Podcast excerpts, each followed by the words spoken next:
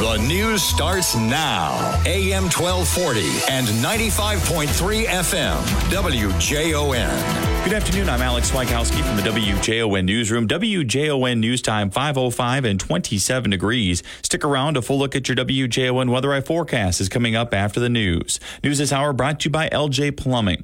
A man from northwestern Minnesota has pleaded guilty to a felony charge involving the solicitation of a child for sex in Stearns County.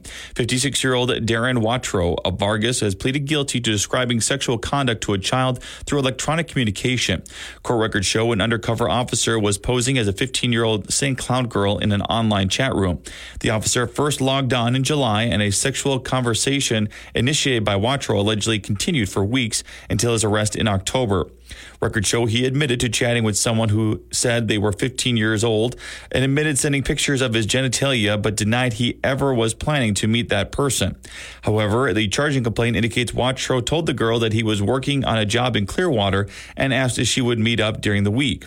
The complaint also shows an Otter Tail County investigator had received tips through an Internet Crimes Against Children task force regarding Watro sharing child pornography. Now, Watro is being sentenced April 26. A car chase starting in Monticello ended in a home search in Big Lake last night. The Wright County Sheriff's Office says they tried to stop a vehicle on Highway 25 in Monticello around 7:45 in the evening. The car then drove away and a pursuit started, and the call and was called off a short time later. Now, the vehicle was found crashed at the corner of Highway 25 and Harrison Drive in Big Lake. Officers arrived and the driver ran away from the scene. Sheriff deputies, assisted by the Big Lake Police Department, found 21 year old Charles Stiller of Annandale at a house in the 700 block of Harrison Drive.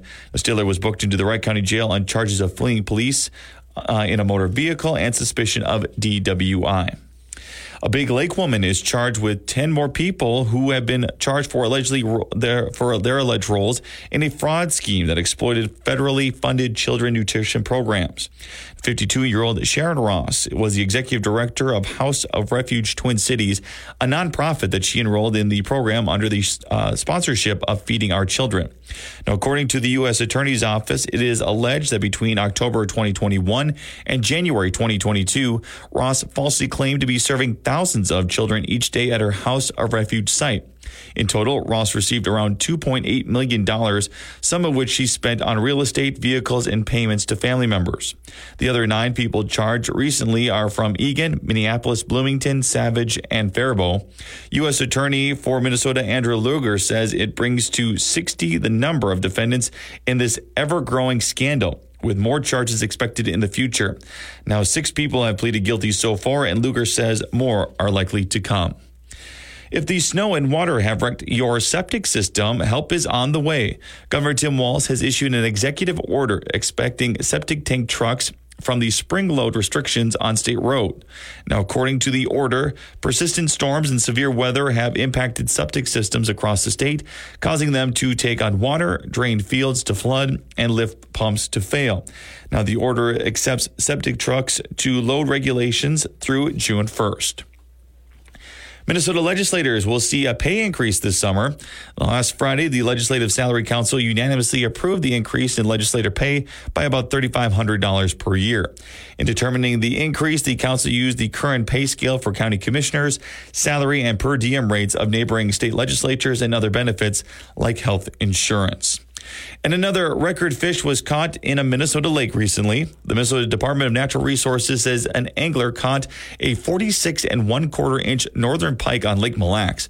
Brad Leah landed the fish on January 22nd and took some quick measurements and released the fish back into the water.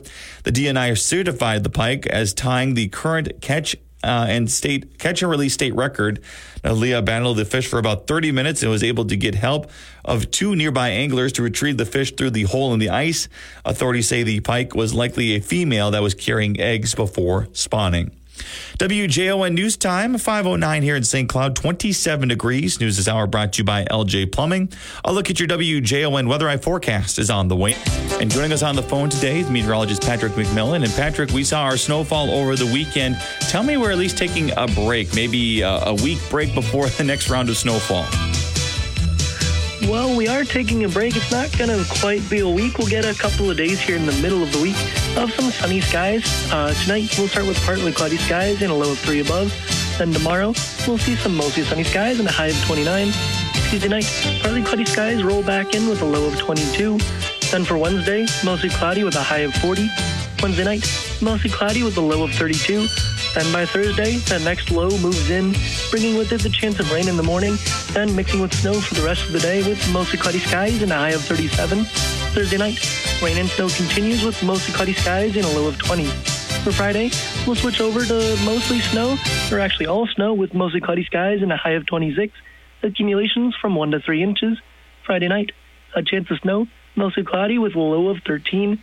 Accumulations of 1 to 2 inches and then that snow starts to starts to taper off into Saturday morning with mostly cloudy skies and a high of 24. From Weatherology, this is Patrick McMillan. All right, Patrick. Well, thank you so much for your time tonight. I appreciate it. Yep. Have a good day. You too. That's meteorologist Patrick McMillan giving us the latest WJON weather eye forecast. And when we come back here on Rush Hour, we'll dive into sports. We'll talk a little bit about free agency in the NFL. Gophers, some more news, uh, bad news for the Gophers, if you uh, the basketball program, anyways. And uh, Wolves have a big matchup later tonight. We'll break it down for you on the way. Without the ones like you who work tirelessly to keep things running, everything would suddenly stop. Hospitals, factories, schools, and power plants, they all depend on you.